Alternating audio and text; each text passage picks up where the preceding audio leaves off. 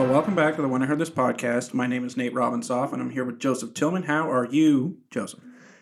I'm doing really, really good today. This, That is, a, this is a good day. That took so long for you to say. Sorry. That was an even longer pause. You're welcome. That pause was even longer. so today we are doing Jesus as the only way of salvation. We just finished um, a bunch of other Jesus stuff about when he was conceived all the way to when he ascended and uh, went into heaven, and then that he's coming back down from heaven again in a different way that time. So we finished with all that, and now we're talking about how Jesus is the only. What are we? What are we talking about? yeah, like is is he really the only way to God? That's really the question. Right. Is he the only way to God? And just to mention up top, we have a Patreon. You can go to patreon.com, uh, type in when I heard this podcast, and there's one tier we've decided it's $5, and you can give there. All the money that we get there is going to go toward pushing the podcast on social media, and you can check that out. There have been criticisms of Jesus in the Bible, I guess, from everybody else that doesn't believe in Jesus that, hey, I think he was a guy that is in that book that could have existed. Don't really care if he did or not, but that he wasn't special Mhm. compared to everybody else or at all in general. So, what is the Christian response to that claim? the Christian response. Okay, so yeah, I I understand when when people question like is he God and that kind of thing, right? I I get that that's that's a question. I don't think there can be much doubt that he actually existed. okay. So I think there's not just the biblical evidence, but there's a lot of extra biblical evidence, just historical documents that Jesus actually did exist. Like, so this was a guy, he existed, you know, whether it's the writings of Josephus or others, like, okay, Jesus was a guy, he existed. Okay. Like, I think that can be settled. Okay. All right. But I do understand the question from that point of, well, but okay, Jesus existed. He was a guy that existed that lived in this time period and lived in this geographical area. But who was he really? Because the claim is that he's God or Son of God. So, but who is he really? And so I, I, I- I fully understand that. And so some people would say, you know, he's just a moral teacher, you know, good moral teacher, taught on morals. Okay. Others would say, nah, he was maybe a little bit more than that. Maybe he actually was a prophet. Um, even other religions give space for Jesus being a prophet. You know, Okay. like, so for example, I mean, Islam is not even denying Jesus' existence, they're denying his divinity. Okay. And so, uh, like, and I think that's probably good evidence that Jesus actually was a guy walking around on this earth. I mean, other religions even affirm his existence. The debate centers around, but who was he? Okay. And so, I think that obviously we would pull from scripture and we would say, well, if I look at this and this and this, that makes me believe that Jesus is the Christ, that he is God. But I also understand again that other religions would say, well, maybe he's a prophet, maybe like in maybe like in a similar vein as Muhammad, or maybe in a similar vein as Joseph Smith, whoever, right? That he was an individual, had divine understanding of some things, mm-hmm. but are we really saying he's God? I think that's like what all the discussion basically comes back down to is like, well, is he God? Kind of one of the ways you can look at it is if he wasn't God, he was a terrible, then he was a horrible liar, uh-huh. right? Okay. Because he made, I mean, he made claims that he could forgive sins. He made claims that he was the I am. He made claim like when others would go, "Your Lord" or "Your God," he didn't deny it. So like you know, when so when they when he's about to be crucified and they say, "Are you saying you're the Son of God? Are you saying you're the Son of Man?" and he says, "I am who you said I am." Right? Or when they say, "King of the Jews," well, you said I was. Just like that. Yeah, just like that. Just like, just like that. And so, I I mean, in other yeah, words, sure, whatever you say. You know? But like, no, but like, he's not denying it, right? He's not denying the fact that that's who, you know, all right, you say that's who I am. And, you know, he's kind of playing word games a little bit with him, and I get that. But, you know, he's, he's, he doesn't deny that he's son of God, that he's son of man, that, that he is king of Jews. He's not denying that. He's not denying the claims that he's making of, of being God, of being the Lord of the Sabbath, of being the one who can forgive sins. These are all things that Jews would have said, only God could be this. So if, so if he wasn't God, then he was a really stupid prophet. yeah, Okay. exactly. I mean, yeah, he's a horrible teacher Okay.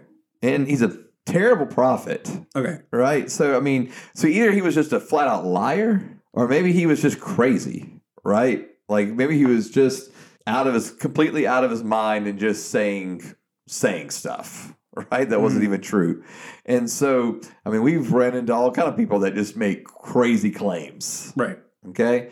And so I guess he's either like a liar or he's out of his mind crazy, or maybe the reality is maybe he actually is God. It doesn't make logical sense, I guess, for him to be anything other than actually God or completely insane. We should ignore him completely. Yeah. Okay. Yeah. That's completely what I believe. Because saying that he's a teacher, well, that'd be stupid right. Because he's, uh, because he would have been horrible at it. yeah, he's just lying. Okay. Apparently just making up stuff. Okay. right? Right. I mean, because he's actually in his teachings, he's actually saying, well, you know, to the Jews, he would be saying, well, your your law says this, or you know, Torah says this, but I say, as if Right. he has the authority Right. to go beyond that. Well, if he's not God, then he's crazy, Mhm. or again, he's just intentionally lying. And so I don't know, like in other words, if that's the case, then we should just throw out everything he says. Okay. I don't think you can. Uh, I guess what I'm saying is, I don't think you can take parts of it. Like I'm either going to just disregard what he said because he was crazy or just a liar, or I need to take the whole part of it. Mm. Like I do think that's one of the things that like we have to wrestle with because like even other you know quote unquote kind of revered prophets didn't make they weren't making God claims Right. they may say, Well, I'm speaking for God. I believe God is saying this, but they're not making the claim that they are God. Mm. Jesus is making that claim, and his followers are all making that claim.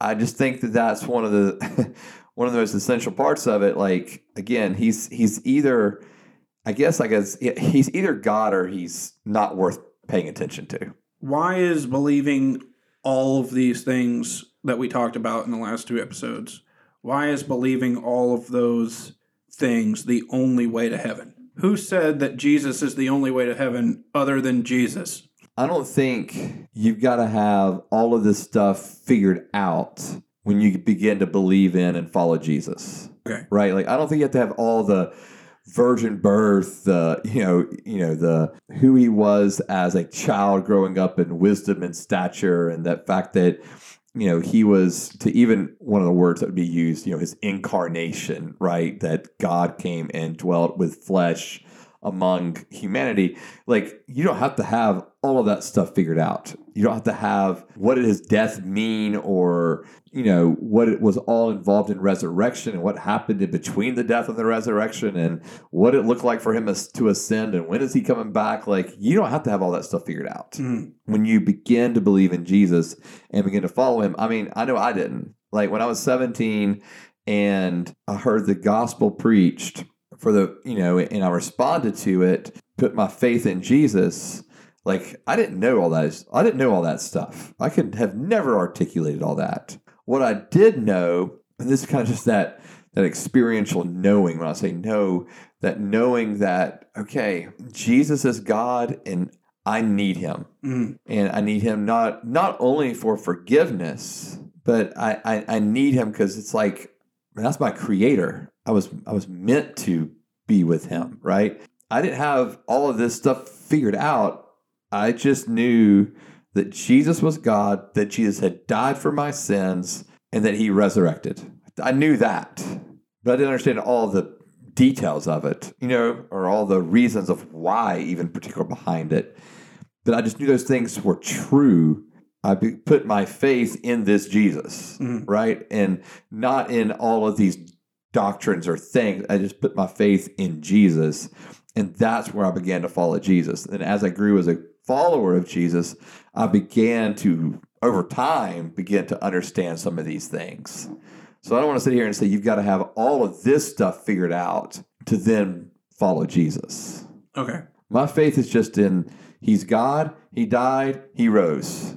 Not all the intricate Parts. intricacies. no, because I mean, I, I mean, I think there's even people are going to debate about those intric- intricacies, Mhm. right? They're going to debate about what was his death really. I mean, not really all about like, what all was entailed in that death, what Mhm. all was entailed in that resurrection, what all is entailed in his coming back. Like those are points of I think of discussion and debate. The fact that he came, the fact that he was God, that he died, that he rose, those are really not up for debate. The big, broad, Mhm. that is ultimately what I'm putting my faith in is in this person, not in these statements of belief or doctrines, if you were. This 100% God, 100% person Yes. guy. Guy. Yeah. Yep. All Okay. God, all man. All God, all man. Yep. What is faith in Jesus? Like, I get that that's a little. the answer is abstract, I suppose. But what is faith in Jesus, and what's the difference between believing in the death and the burial and the resurrection and all that, and and like having faith? Like, I can believe that those things occurred, I guess, but do I have faith?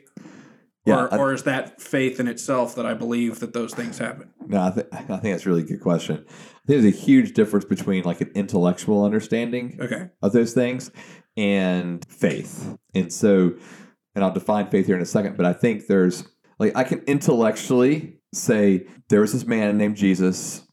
Okay, he was God. He died on this earth.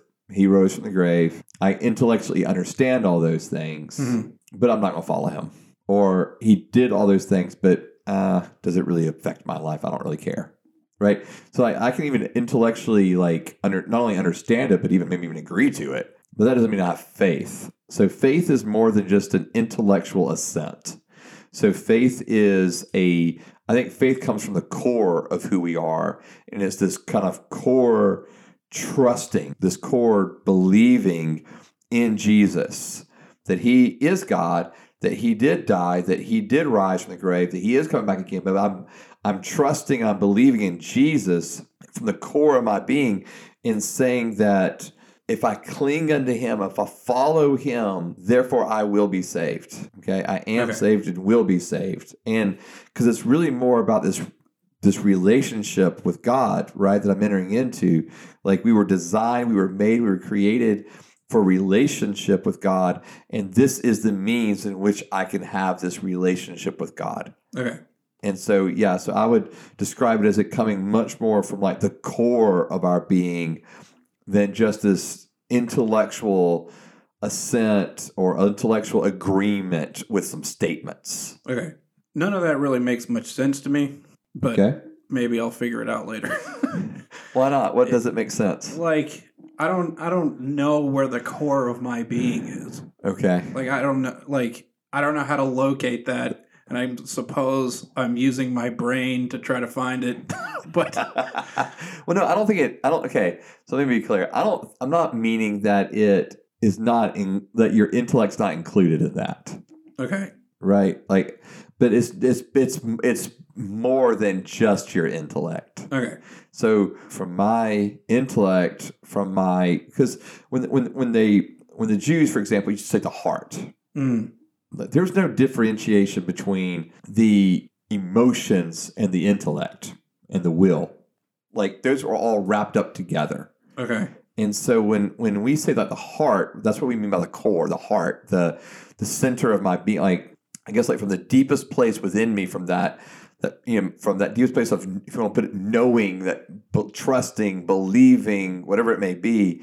From that place, I'm putting faith in Jesus, Mhm. and it's not like I can force myself or even do it like by myself. Like it even requires God to empower me to do that. Okay. But yeah, but yeah, but by his grace, by his empowerment, I have this revelation. This is who Jesus is, and man, I'm gonna I'm gonna hold on to Jesus, trust in Jesus, and it doesn't mean that. And I don't want to get into this point of like where every single second I'm questioning, am I still believing from the core of my being? Am I still trusting from the core of my being? Right?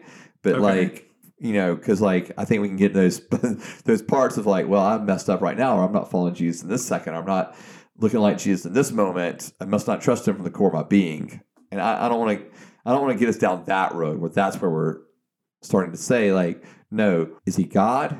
Did He die? Did He rise? Am I trusting Him? By trusting in that, I am clinging unto Him, holding unto Him, and will actually be with Him. And intellect, emotions, and all that are wrapped up in it and I know consistently over the course of my life, not or like despite what I despite the bad action that I took today or the Right. wrong thought I had or whatever, still down here I'm, you know, yeah, I'm still Yeah. trust, yeah, Okay. and which is why I know I need to ask for forgiveness for the wrong thing I just did. Right. right, okay. yeah. All right. Did people that believed in God go to heaven before Jesus? Yes, Okay, how? faith. But there was no Jesus to Have faith go in through. right, but they had faith in God. Paul even talks about this in Romans chapter four. Okay. that even Abraham, for example, that he was, you know, we'll use the word saved, but saved by faith. In other words, that his relationship with God, his eternity was secured by faith in God. Mhm. And the reason that Jesus becomes an important part in this is because to once Jesus comes and does what he does, to reject Jesus would be to reject God. Yes, Jews before Christ were saved through faith. I mean, Hebrews chapter 11 gives just this massive list of all of these individuals that lived before Christ that are now in heaven, that are now with the Lord. Okay. And it's all because they had faith. Like every in every single instance, it was because they had faith. Faith has always been what has secured one's, you know, eternity with God, to put it that way, or to you know to have that to recover that relationship with God that we were meant to have Mhm. between the creator and, the, and his creation. So they've always had that. But now on, on the other side of Jesus, on and what I mean by that, on the other side of Jesus being here and his death and his resurrection, now our faith is is in Jesus, which puts which puts us in a right relationship with God. And so there's not the you know, it's not just I'm believing in God, I'm believing actually in the fact that God came Mm. through Jesus. Jesus was God, right? That he so he came in flesh, lived among us, and therefore now if we say, well, I believe in let's just say this vague abstract God, but I do not believe in Jesus, it, it- actually you can't hold both those things together. Like to because to reject Jesus would be to reject God. This all of this core of my being believe all this stuff that people argue over Mm-hmm. You know Jesus coming and changes changing everything and and Jews aren't Christians now and they're screwed and and all of that Uh huh. it seems like being a person of faith was a way easier back before Jesus came because all you had to do was kill a chicken and light it on fire once a week and you were good and then you just went and did whatever. Um, Like that was your act of faith, not all this I have to hold core of my being Jesus did all these things stuff. right, but there's still It just seems easier. Okay, I see what you're saying. All right, so two things. Okay. Number one, Jews still believe from the core of their being Okay. that he was God, that God was God, Right, but he had done stuff in front of them also, so it was a little bit easier to believe, but not for every generation. I guess. Yeah, I mean, not every generation saw the Red Sea parted. Not every generation saw the walls of Jericho fall down, right? I mean, not every generation saw all that. Right. So there is the continuation of basically what you see in Deuteronomy is Moses encouraging the the adults who have kids, hey, pass this along to your kids. pass these stories along to your kids of what God has done for us. Okay. So And then the kids had to believe all that. yeah, they believe it and just had to accept it. Okay. And and they may see miracles in some form or fashion in their own lives, or they may not. But it's being passed down. And same thing now. It's just being passed down. And I think there are those moments Okay. where we like we've seen miracles. We see God heal someone, and we've you know we've seen a life completely transformed by the power of God, and that's a living memorial. You know, if you Mhm. were, that's a that is a testament to who God is and what He's done. And so we still pass these stories along of Mhm. what God has done. But so they did believe in God, but when they didn't, is when they got in trouble. You know, when the people of God were not following the Lord, Mhm. when they stopped believing from the core of their being, when they started to worship other gods, when they started to worship other idols, that's when they got in trouble. Every single time, that's why they got in trouble. And by trouble, I just mean that all of a sudden now they were reaping the consequences, not just of not following the Lord, but of just of of making choices that they would not have otherwise made if they were following the Lord, right? And so now they're having to suffer the consequences of that. And so, I, and same thing happens today. Like I'm going to believe Jesus, believe in Jesus from the core of my being, and there's still these stories and these testimonies that encourages that faith and that we pass down. But it's still about faith at the end of the day. Mhm. Still about holding on to Jesus, believing in Jesus, just the way the Jews believed in Yahweh. So I so I understand that. But, but then secondly, also it was really the Israelites were always a people that were welcoming to foreigners to come alongside them and be considered God-fearers and to worship Yahweh, to worship their God. But it wasn't like this faith was just all over the world. Right. You know, so I think actually now, and I think that's what one of the things Jesus was talking about was that hey, now like it's Jesus was like it's better if I leave. Like it's better if I ascend. It's better if I go because the Holy Spirit's going to come, and now you're going to go into all of the earth Mhm. right? Where Jesus was confined to a geographical area, basically Galilee, Samaria, you know, Galilee in the north, then Samaria, which he didn't spend a whole lot of time with, and then Judah, or excuse me, Judea in the south. That was his geographical area. Now the gospel is going all over the earth, Mhm. which he said would happen in you know Matthew 28 and in Acts 1 8. He you know he prophesied, hey, this you're going to go into all of the earth. And so now many more people are able to know God and to follow him because the gospel is throughout the earth. Does it still seem easier? It just seems like a lot less to think about. Okay. The only thing I have to do to prove my faith is to light my animals on fire. yeah, but okay, but I'll say this. But if faith was not in conjunction with that, lighting those animals on fire meant nothing. I'm having a hard time. I'm having a hard time with like I mean, in other words, if I do it, am I not showing faith? if you're doing it just because you think you're supposed to do it, Right. But then you go live however you want to live, regardless. No, that's not faith. There's no faith involved in that. Okay. Okay, in a modern day analogy, Right. how many people come to church just because that's what they're supposed to do? They check it off their list. That's their quote unquote sacrifice to the Lord. They're at church for an hour on Sunday, but there's no faith connected to it. Right. Okay. It doesn't matter. Same thing with the animals, right? But but being at home and killing a goat is easier than going to church. Being at home and killing a goat is easier than going to church. Right? It takes less effort. Does it? Does I it mean- really? I mean, if you don't care about the goat, it takes less effort. I still go out there and kill the goat. But I guess you have to raise a goat and then to kill it. Right. So I don't know if it takes less energy or time.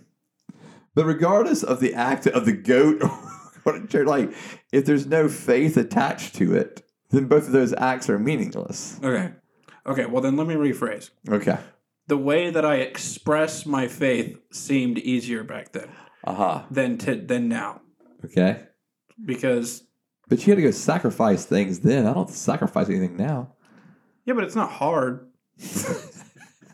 it's not hard to do. Yeah, but you're still having to follow the all of the moral law of of or all the or all the law of the Yeah, but okay, so law. so that also that's a whole lot more easier to, to understand than all this nebulous Jesus stuff. is it? I mean, okay, I get I I understand what you're saying. Do you It's get what I'm saying? It's concrete. Like it's written down and It's it's, more down, concrete. right. It's easier to under, even though it's pretty strict. yeah, it's pretty but yeah, it's pretty strict, it's pretty, pretty, strict, strict stuff. Yeah. But, but knowing what you're supposed to do and what you're not supposed to do is a whole lot easier Uh-huh. than uh, Jesus drank wine.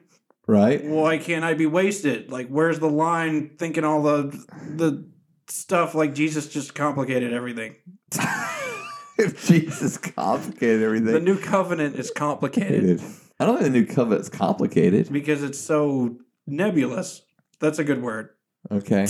I, all right, I understand. There's Okay. a distinction between all right, the Mosaic law that the that that the Jews would have followed, right? Was was very concrete. Right. Okay? Do this, don't do that. Right? Or you die. right. In some instances, if you didn't do certain things, yes, you die. Yeah. Okay. Not in every instance, but yes, in Right. some. And so, yeah, there was, I understand that, co- the concreteness of that. I Mhm. get it.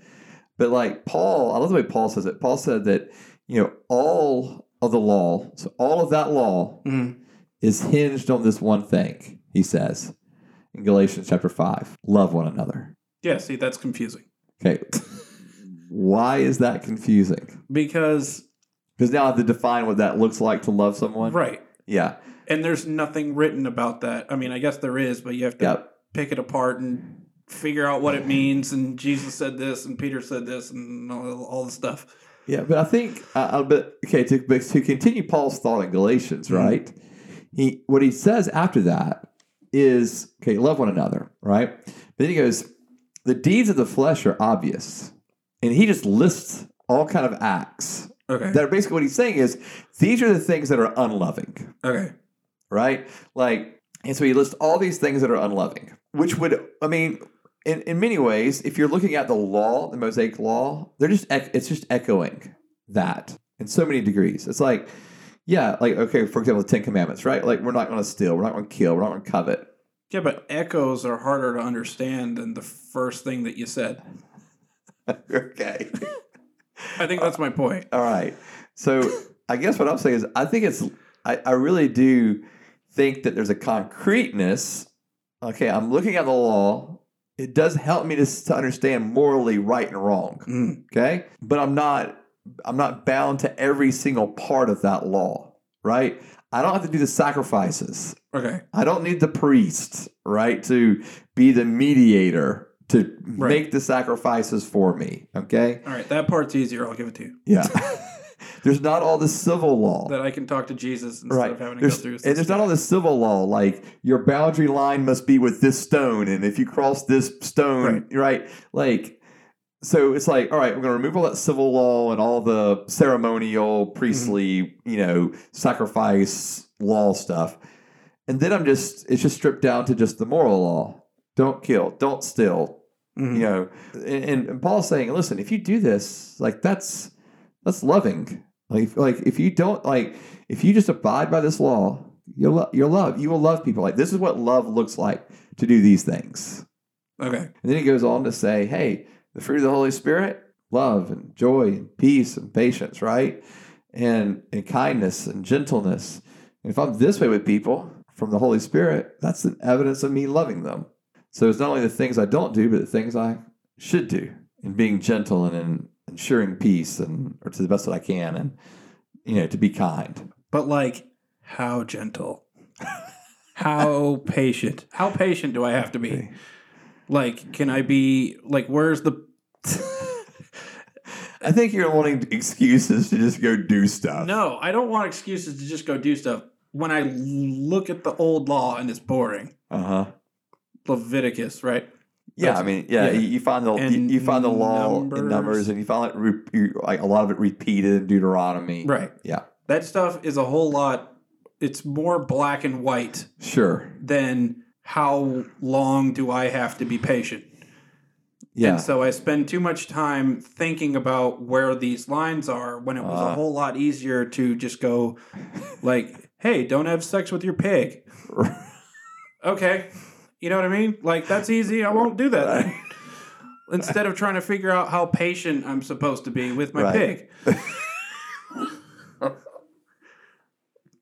right. No, I understand. No, okay. And I'll even say this.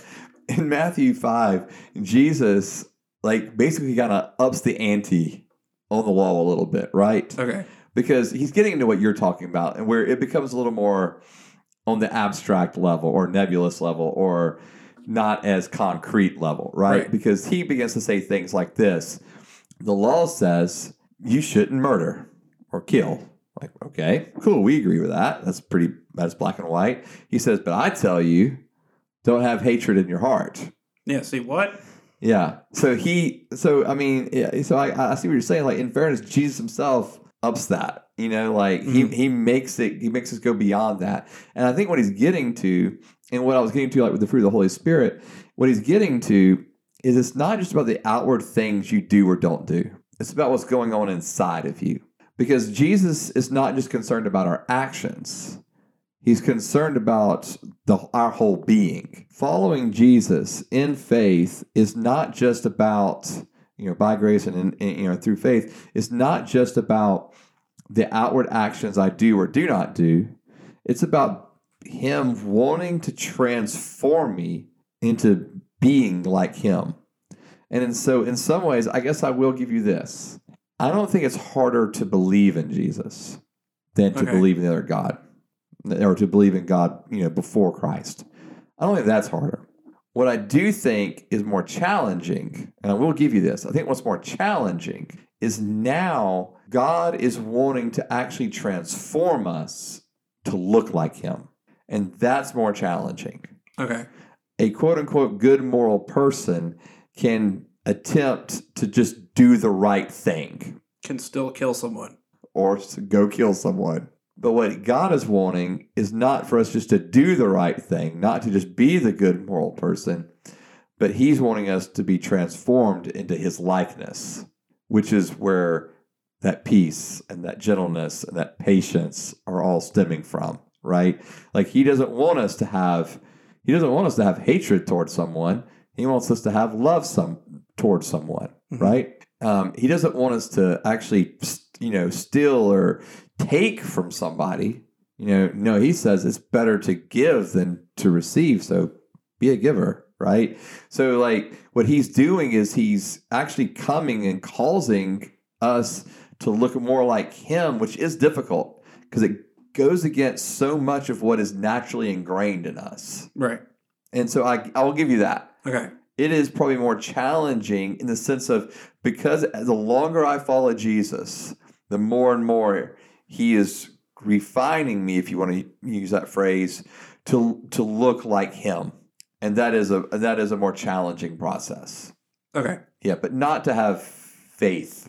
I don't think that's more challenging. But for people Yeah, go ahead. for people that saw the miracles, it Right. seems like that could be more challenging. For people that saw the Red Sea get parted, Sure. that it's it feels like because because nothing like that has happened in recent recorded history. Sure. To be, to see those things, it's got to be easier to have faith than than now. You would think, right? But those same people that saw that wanted to abandon God.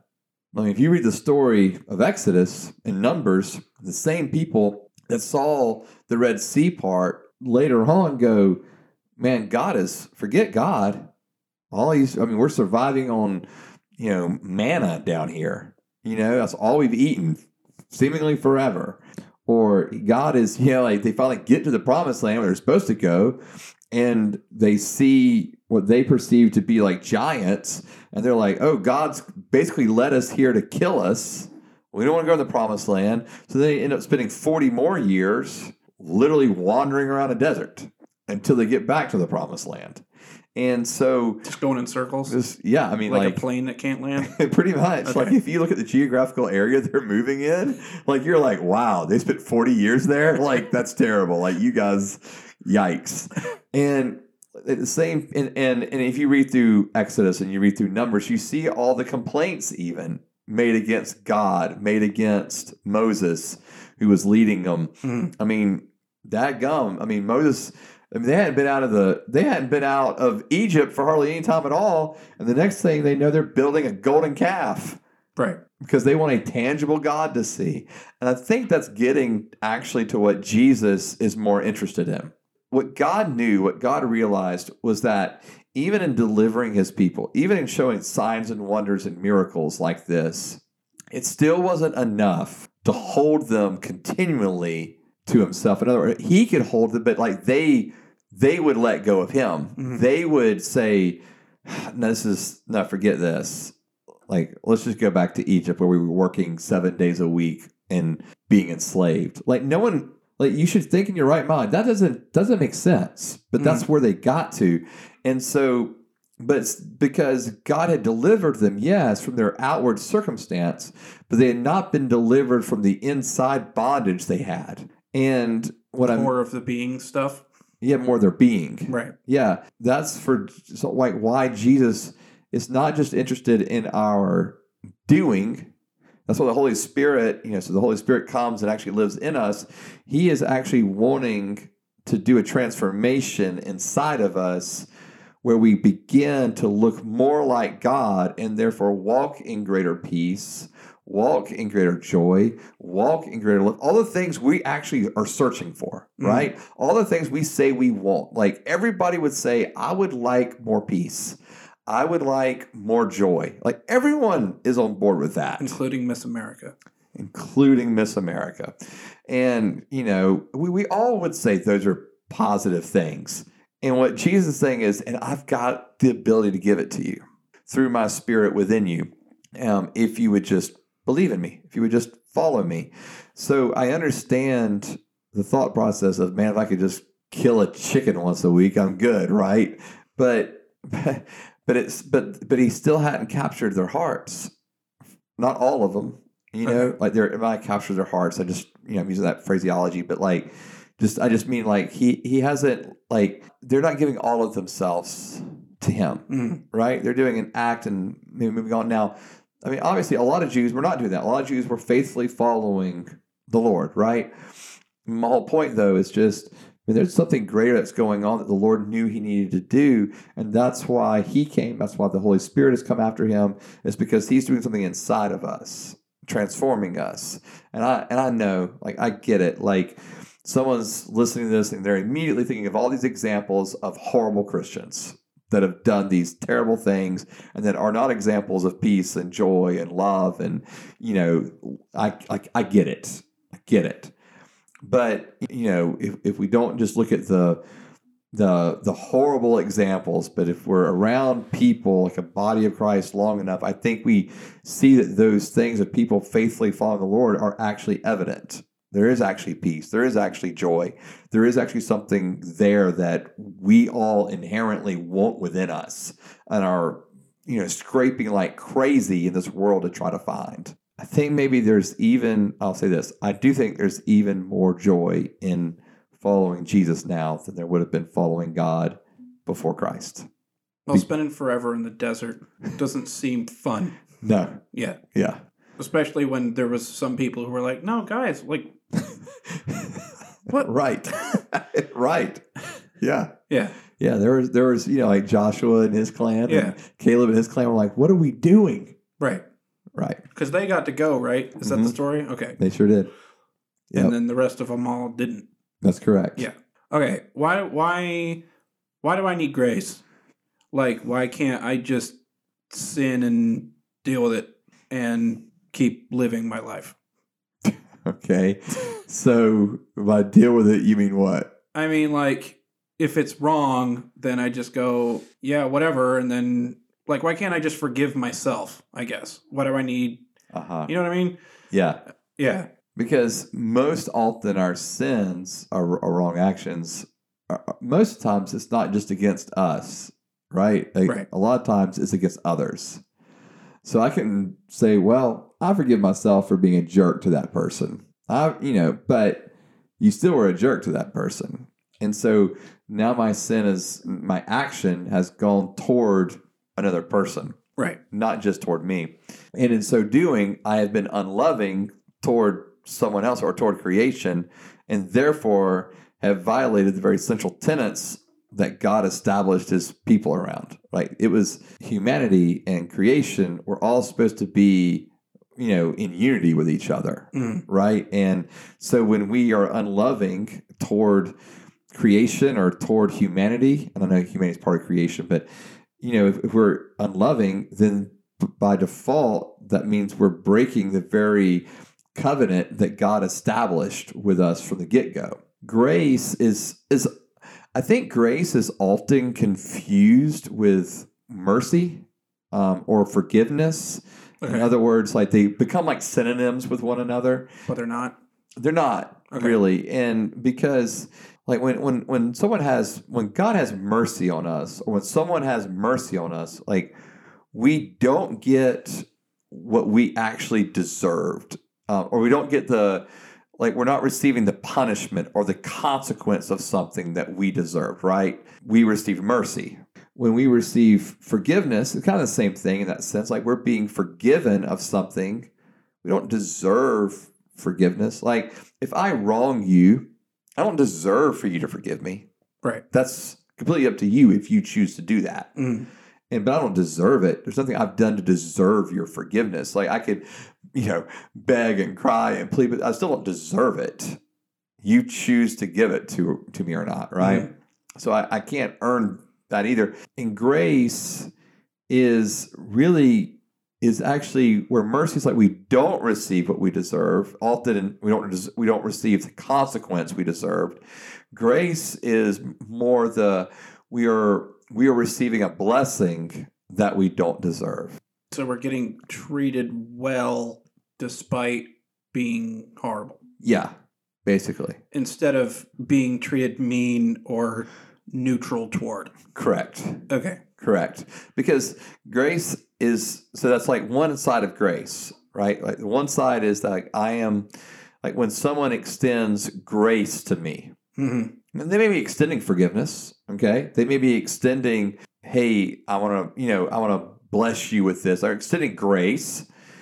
But the other side of grace is not just the, you know, I, I, I received some blessing from the Lord or I received some blessing from someone else I didn't deserve. But grace in regards to the Lord is also like this empowering agent that allows me to even reach out to God. That it's an empowering agent that allows me to walk out in the power of God that He has for me to walk out in, to be who God has created me to be. So it gives me a power there. So when we say we need grace, I do think that every one of us, because of the things we've done wrong, thought wrong, said wrong, generally speaking, directed toward other people, Mm. we need we do need grace we do need forgiveness because we've acted in an unloving way towards someone so before before christ it was going back to your sacrificing of animals right it was based upon what i did determined the sacrifice that i needed to make Is that where like the confessions came from? Is it the same kind of concept? Um it's it's similar yeah Instead of- it's, it's similar like in other words to go to confession to receive the forgiveness for that act Okay. yeah yeah I mean, Okay. the, the idea of penance right so before christ i go you know sacrifice that animal and the priest would do it for me and i'd be forgiven the beauty of christ's death on the cross is that it takes care of all of that once and for all like i don't there's no animal that has to be sacrificed um, i don't have to go actually do a confession to a priest to be forgiven right like i just ask the lord to forgive me Okay. and I'm and I'm forgiven. And what that forgiveness is doing is it's not just dealing with my own action that has caused this chasm between me and another person, or not necessarily chasm, but has caused a wrong between me and another person, or was an unloving act toward me and another person. His forgi- he's forgiving me and he in, in his way of, of forgiveness in Christ and his sacrifice So it, now there's just one sacrifice for one time for all of us. And in that sacrifice, all of our unloving actions fell upon Jesus. And so when we're saying, God, forgive me, He's extending forgiveness for something He's already paid the penalty for. Because without that, we would have to end up paying a penalty for our actions, right? So before Christ, it was the penalty of the life, the life of an animal, right? Was was that sacrifice that had to be made for it. Now, because of Christ's death, he has become that one time for all sacrifice. And so I don't have to go do something to earn the forgiveness. I just simply receive forgiveness for acts that he has already died for because he's already paid the penalty for all sin coming on him. So I need grace. We need it, brother. I need grace because I needed I need to be treated well despite being a piece of shit. But you're and I wouldn't use that phraseology, but what the I, what you're getting to is correct. Okay. Yeah, like despite my again unloving action, Mm. okay, despite my being a jerk or my my whatever, I can be forgiven. And I didn't deserve that, but that's what is being extended to me. All of this stuff is very complicated or can get very complicated Sure. and convoluted and intricate and abstract at the same Mhm. time and all this stuff. So I guess I'm still struggling on how I deal with all of these things as a person who desires to continue being Christian Okay. okay. and how I uh, like am supposed to tell people all of this, This- stuff at once Sure. if I'm going to do the thing that God wants me to do, which is tell other people about all this complicated, convoluted stuff. And so I guess I'm looking at it in a way like I, I have so many I have so many questions per this podcast. So how do I deal with all this? Yeah. Okay. Which is a question I feel like I keep coming to the end of at the end of these podcasts. yeah. So okay, I, I, I get it, and like, and I and I agree with you. Like, if you just do a deep dive into like the intricacies, right, of all of these doctrines, of all of these events, it it can seem complicated or overwhelming, and it may be complicated or overwhelming. I, I, I as like when I'm just trying to get my head around it Mm. all for the first time, or I'm trying to do a oh man, let's go deep into the Christ death in regards to atonement and propitiation, right? Like I don't know what any of that stuff is. that's what I'm saying. Like you can go so far and so deep into all this stuff, right? Mhm. So I get it. Uh, like on a theological level, like you can just go so far, but the reality is is I think what we do is we learn we learn things and we begin to understand things over time. And as we are we're in a journey of maturing in Christ, of being like Christ. So I don't have to have all of this stuff figured out. And I would never want like all the intricacies and all the you know the details to take away from the from the simplicity of the gospel. Okay. I think that's what can kind of happen. It's like the gospel is really simple. Jesus, God, He lived a sinless life. He died for us, and He rose for us. Right? Like that's that's the gospel. Mhm. Okay, and that if we have faith in Him From somewhere. Somehow. somehow, okay, if we have a trusting in Him, okay, that He is God, that He did die, that He did rise from the grave. We put our trust in that, that we would be with Him. uh, Like that's the simplicity of the gospel. And I think we can get so caught up in all the other stuff and all the other jargon that it gets lost. You know, I, I, I just all I can do is reference back to where I was when I was 17 and not really growing up in church, and then coming to know Jesus. And like I began following the Lord, not knowing like a anything. If someone had come up and asked me about Jesus' ascension, I'd be like, "What are you talking about?" Like I, I wouldn't Right. even know what that meant. If they came up and asked me, well, why did Jesus die? I mean, like my only answer would have been for my sins. Mhm. Like that's like that's it. Like that's all I had. You know, like or if someone had been like, "Hey, what happened in between the time Jesus died and three days later when he rises?" Like I'm like, I don't know. I've never thought about that. But it didn't take away from the fact that I had already begun to follow Jesus, right? Like I was a follower of Jesus at that point. Mhm. And over time, I began to explore and learn and understand some of these aspects in a, in a greater and deeper way.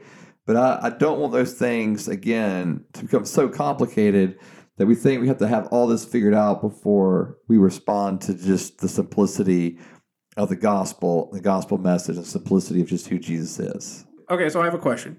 Okay. So this is not what I was trying to do, by the way, Okay. with this whole conversation. Okay. This is not where I was headed. I did not think this was going to happen.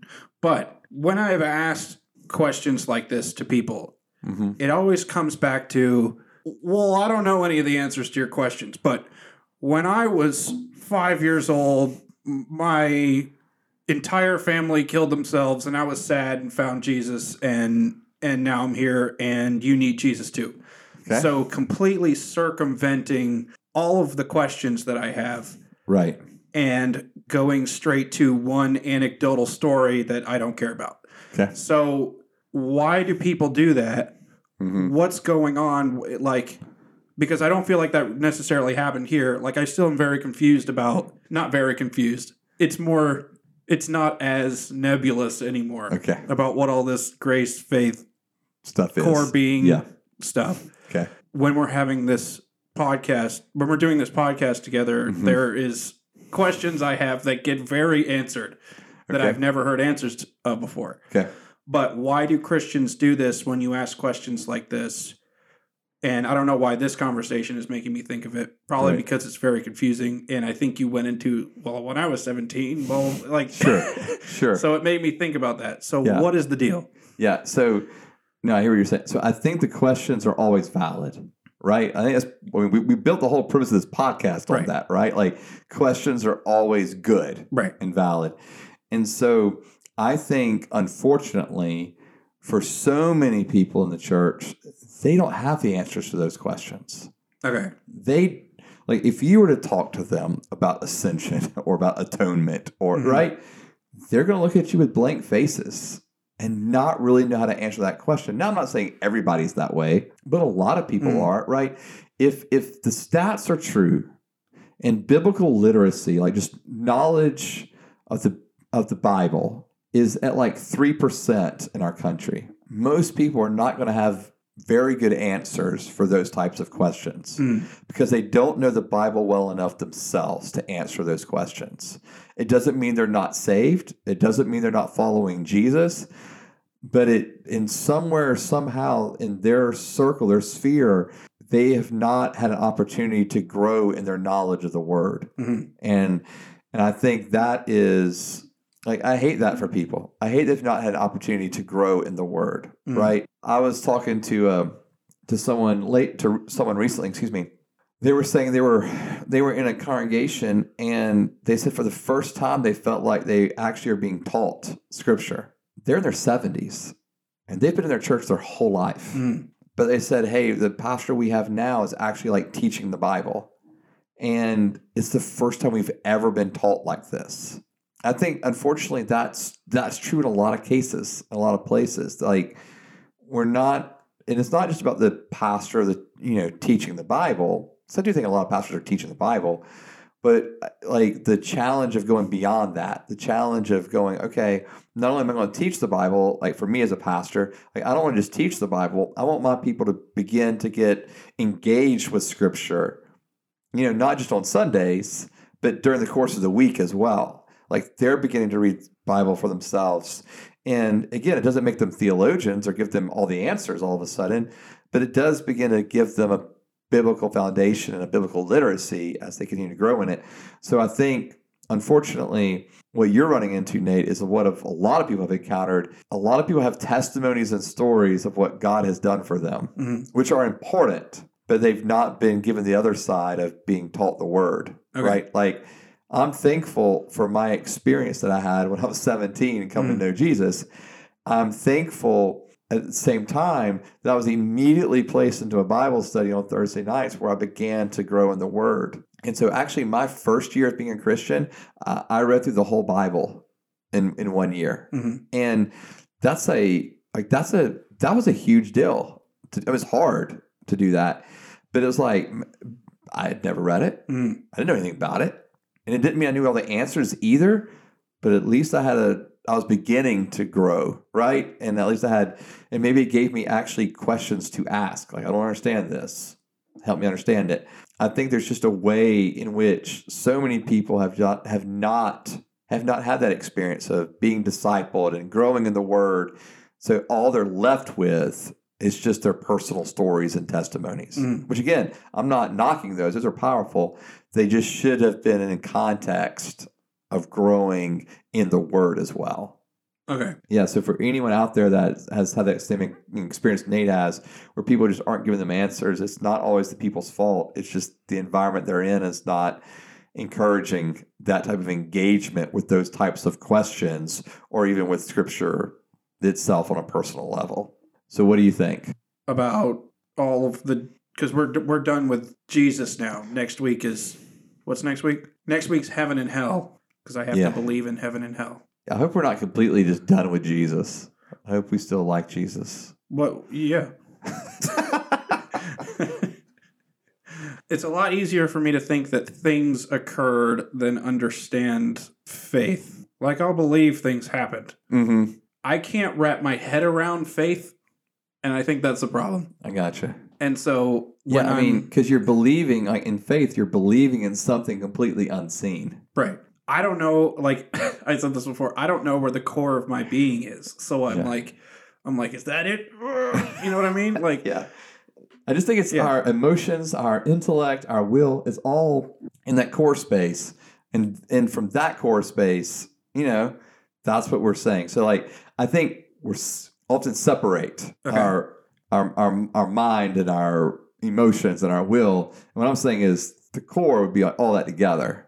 So it's like not discounting one or the other. It's all that together. So it's like a what are those things called with the two circles and there's overlap, but it's all one circle. It's just one circle. Oh, They're yeah. all in there. They're all in there. Okay. Yeah.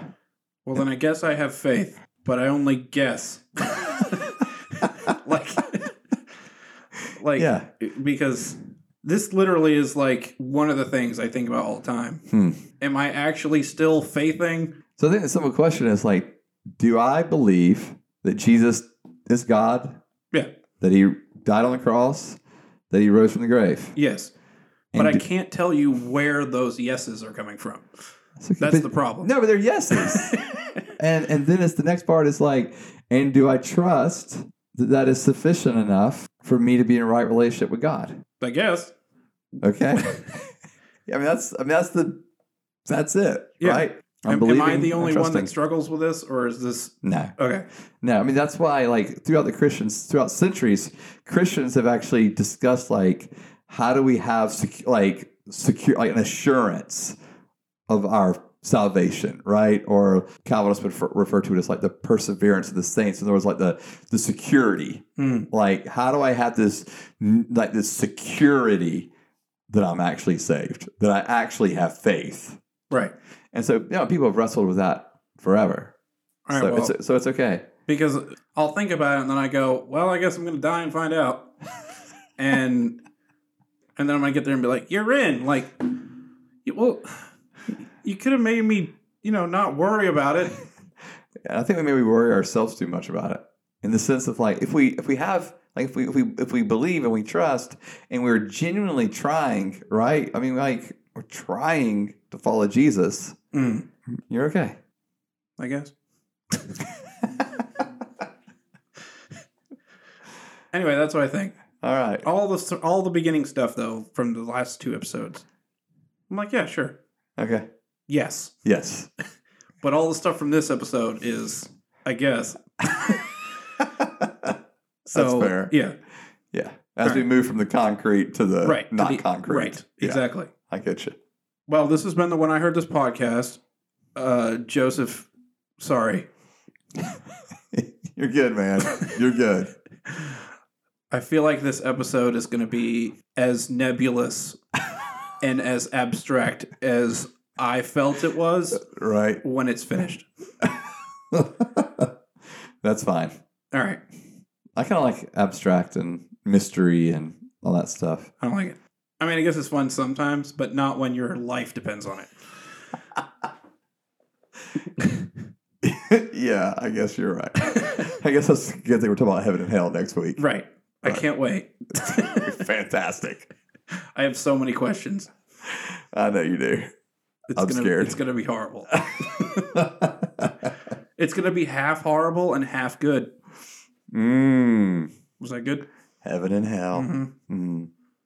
And and maybe there's a a thing in the middle of them, but we'll ask that later Man, I sure hope not.